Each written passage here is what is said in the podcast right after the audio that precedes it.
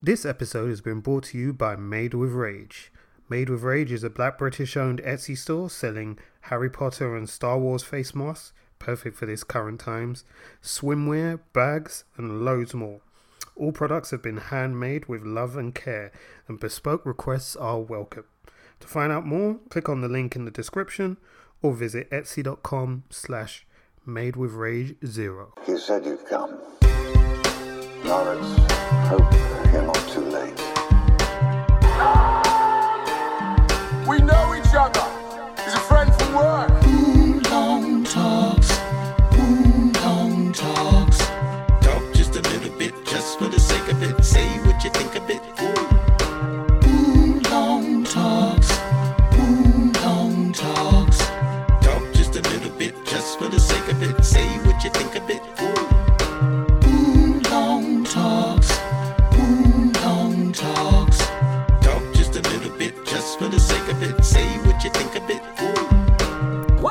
Hello, hello, hello. Welcome to another episode of the Wulong Talks podcast. My name is Jason. I am the host of the show, and I hope you all are doing well and staying safe. I'm real sorry we haven't been able to record a lot recently. Unfortunately, as tends to happen, life takes over, and you find yourself with your hands full of loads of different things. Um, and unfortunately, yeah, we've just been left in a position where we haven't been able to record much at all. But we are coming back, um, and we will be back very soon. So stay tight. Uh, we will be back recording some stuff together. Uh, it's just going to be me on this one today, and it's just kind of a quick update, really, just to let you know what's happening and what kind of things I've been doing, and to give you some uh, non-spoiler thoughts on some ancient stuff that you've probably already seen already. Anyway, so yeah, I'm probably not changing or reinventing the wheel much um, with my opinions on these things, but hey ho. Um, yeah, so I said we will be back uh, shortly doing these things. But anyway, I hope you're good. Uh, if it's your first time listening to us, uh, welcome. Uh, where the hell you been? Usually joined by uh, Rich Kid. Unfortunately, he's not able to make it on this recording today, but as said, we will be back again recording together very, very soon. What we do on Wulong Talks is we review movies, comic books, video games, TV shows, and have pop culture discussions and things like that as well. So, uh, what we'll be doing on this short episode here is I'm going to uh, give you some non spoiler thoughts on the movie The Batman, um, which I'm sure everybody has seen by now, as said, but I'll give you my thoughts anyway. Uh, I'm going to update you on Sheroes uh, with the latest episode of Sheroes, and for those of you who've been following that, again, apologies, I haven't been able to keep that up with you, but I've got another edition and a recommendation for you, so I'll be making that on this recording, and I'll give you some thoughts on the TV series Moon Knight as well, and how that's been going and uh, what's been happening with that. So, um, without further ado, let's dive straight in. So uh, I've been checking out a few different movies uh, recently. Um, one of which is uh, the movie The Batman. Uh, I actually got to see it on release day, but as said, I've just been so busy doing many, many other things that I just haven't had time to actually sit down and record and you know give you my thoughts on this stuff. So yeah, it's been a bit of a, a pain trying to put this stuff together, but um, yeah, I did actually see the Batman when it came out. Uh, my overall verdict was I really, really enjoyed it. Um, I really did. I, I think it's probably one memory for me. Um, you know, I really enjoyed it on, on a number of different levels. Uh, the key things that I enjoyed, apart from kind of the main performances, which are all great, Robert Pattinson's great. Um, I didn't really have any doubts about him because you know he's really gone some way to show that he's a very talented actor and has incredible range. Um, and you know, so I had no real worries about him in, in the role, even though he may not necessarily be the kind of traditional choice for somebody to play Bruce Wayne. I thought he was pretty good. Um, Zoe Kravitz as Selina Kyle, excellent. She was just like the complete embodiment of Selina Kyle for me personally. Um, I would say she is pretty much neck and neck with Michelle Pfeiffer, even though their their Catwoman are, are different um, in terms of the, the level of performance you get out of the, of uh, Zoe Kravitz. I'd, I'd say it's on a par with what Michelle Pfeiffer does really in uh, Batman Returns. So, yeah, I really, really was impressed with her and, and uh, what happens with her. Um, Colin Farrell again, fantastic as the Penguin, completely unrecognizable.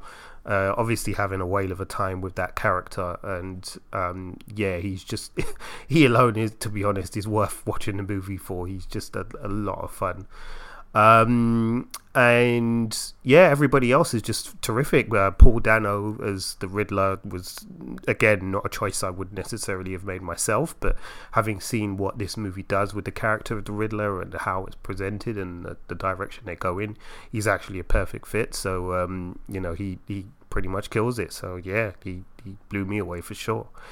Uh, and yeah, I mean everybody else is is fantastic. Uh, I really loved the the story. I loved the fact that we actually get like a Batman detective story in a movie. Uh, You know, for so long we hear that Batman is the world's greatest detective, and we never see any evidence of it because in movies it's generally focused on him beating people up and showing off his gadgets. Um, but you actually get a mystery here for him to solve, and what I love is that he actually makes mistakes whilst trying to solve the the, the mystery as well, which shows kind of his inexperience in in the role. Um, and it's just great the the way that you know that kind of mystery sort of plays out and and how the, the methodical steps he has to take in order to resolve the the um the the problem and to to catch the culprit so you know that was really really important for me to to see that um what else did I like? Uh, the aesthetic of it was great. You know, they they really did a fantastic job with the production design on the movie as well. Um, there was really a lot of effort you could see put into kind of establishing this world and to making sure this world is a place that that looks and feels like a real city.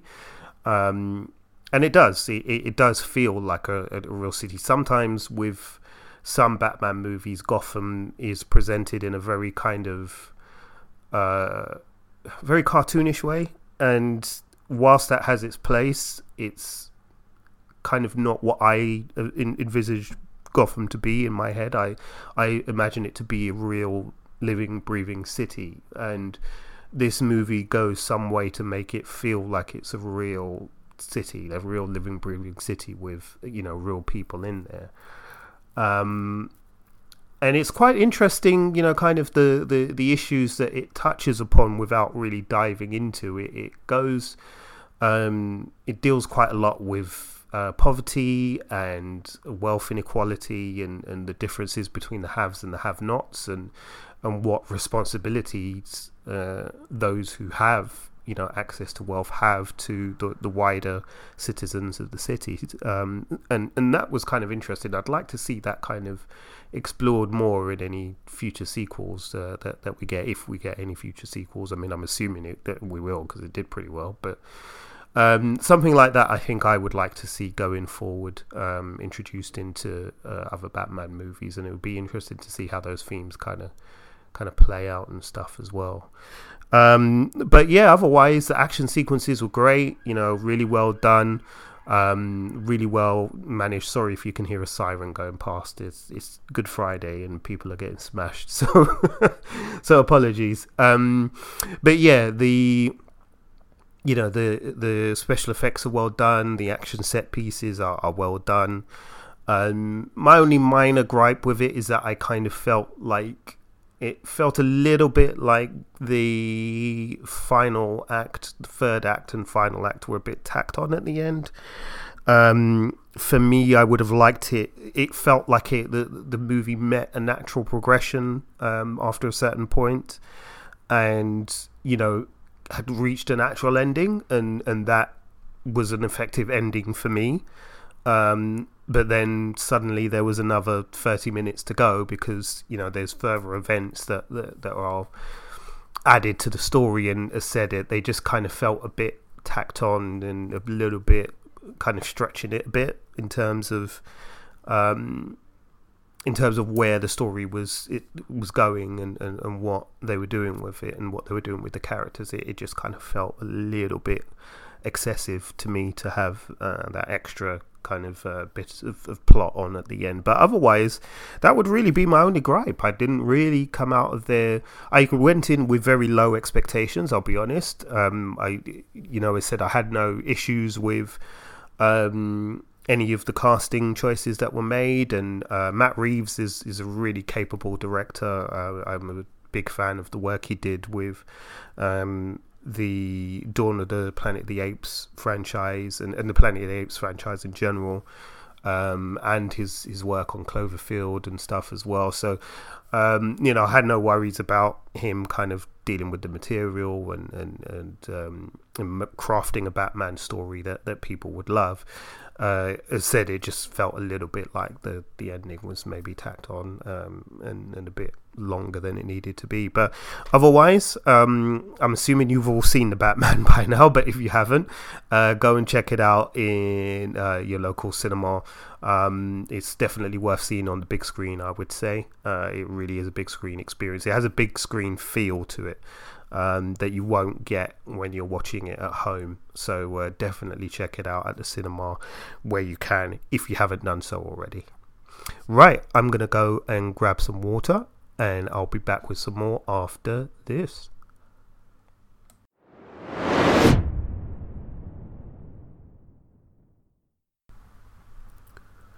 And we're back. All right, thanks a lot for sticking around. Uh, this part of the episode, I'm going to do a Sheroes recommendation. Now, for those of you who don't know what that is, um, what we're doing at the moment is we're recommending some movies that are led by women, particularly action movies. Doesn't have to strictly be action movies, but um, any kind of like genre movie that that you generally wouldn't see women leading in so action movies it tends to be at the moment so far. Um, that's what we're recommending at the moment. So the first couple that i've done are already available on the podcast feed so if you want to check those out go ahead. But uh, today i'm adding another recommendation for you and that is the classic blaxploitation movie foxy brown. Uh, this is a movie starring Pam Grier and written and directed by legend of the blaxploitation era Jack Hill. Um, and this movie is just all kinds of dope, basically. Uh, the, the storyline is that um, uh, Pam Grier plays uh, a character called Foxy, who is um, basically just somebody who's like super streetwise and super tough, essentially, when you meet her. Um, and she is uh, currently dating a, a, guy who is working undercover for the police, uh, or was working undercover for the police in uh, a big drug bust that they were involved in of a, a big consortium that were moving drugs around the west coast. Um, so her boyfriend went and underwent like kind of facial surgery to change his face and various different things. Um, and at the same time, you find out that her brother is also knee deep in the, the drug business as well. Um, and he's trying to start out on his own and trying to invest in his own drug business, basically. And um, Foxy wants him to get out of it, but he's kind of addicted to that street life. So there's little chance that, that that's going to happen anyway, um, basically, forces uh, forces kind of occur and, and things happen that basically drive the boyfriend to be killed uh, by the the criminal consortium.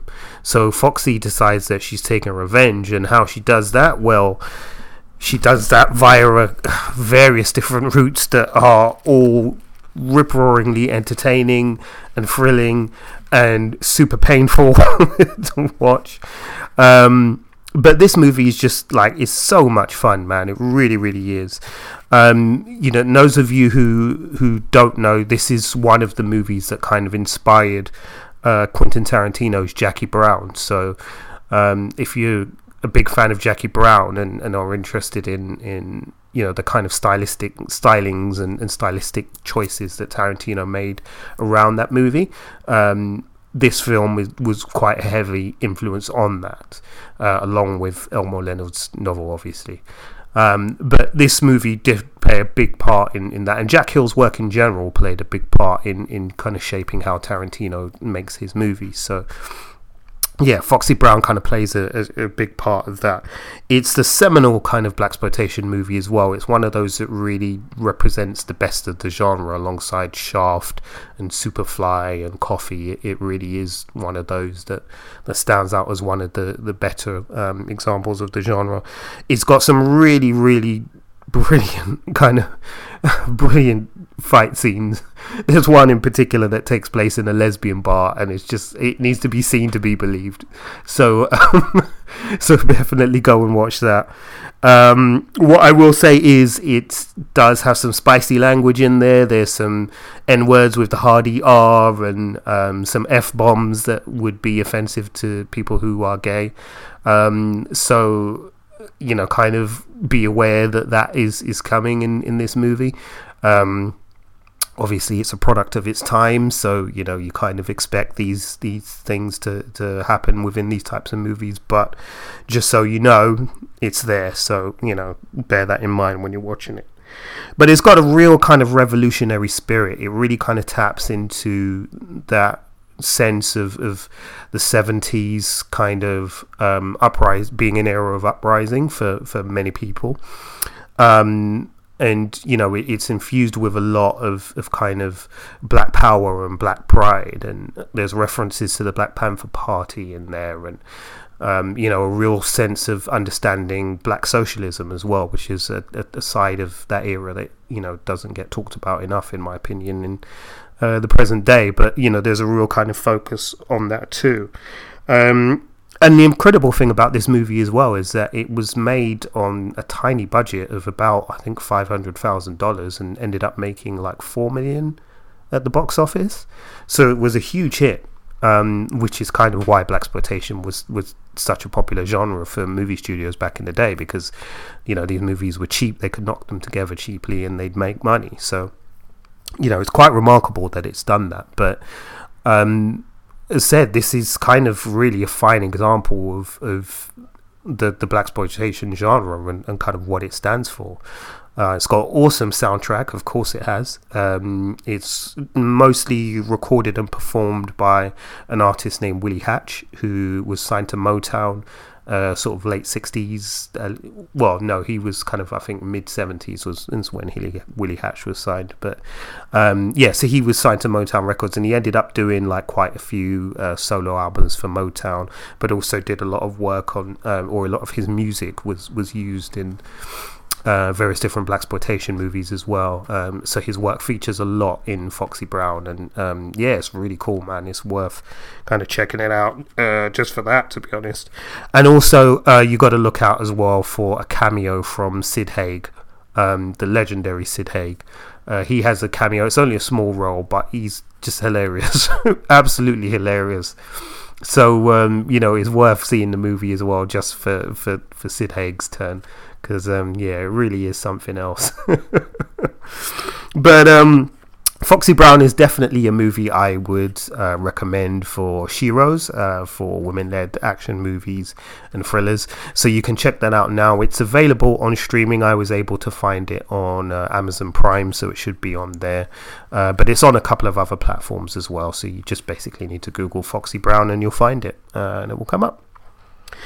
Okay, uh, that's going to do it for me. I said I'm good. I was just going to keep this one short and sweet today, um, just because we haven't done anything in a little while, and I wanted to let you know what I've been up to and what I've been doing. But uh, stay tuned. There will be more Shero stuff coming soon, so we'll have plenty more recommendations for you. Um, and there'll be some more podcast recordings as well. Once uh, me and Rich can settle down and, and get into a pattern and stuff, then we'll have some more stuff out there for you. I know New Moon Knight is popping off at the moment, um, and we're definitely keen to talk about that. So um, yeah, we'll get that going as well. But um, otherwise, that's it for me. Thanks a lot for listening, and I'll catch you on the other side. Peace. Thanks for listening to us. If you're down with Wulong Talks, show some love by following us on Twitter, Facebook, and Instagram at Wulong Talks. You can also find us online at www.wulongtalks.com or drop us an email at wulongtalkspodcast at gmail.com. We can also be found as part of the Britpod Scene Collective, and we're also officially E14 endorsed. Search for those hashtags to enjoy more content from us and from other great British podcasters.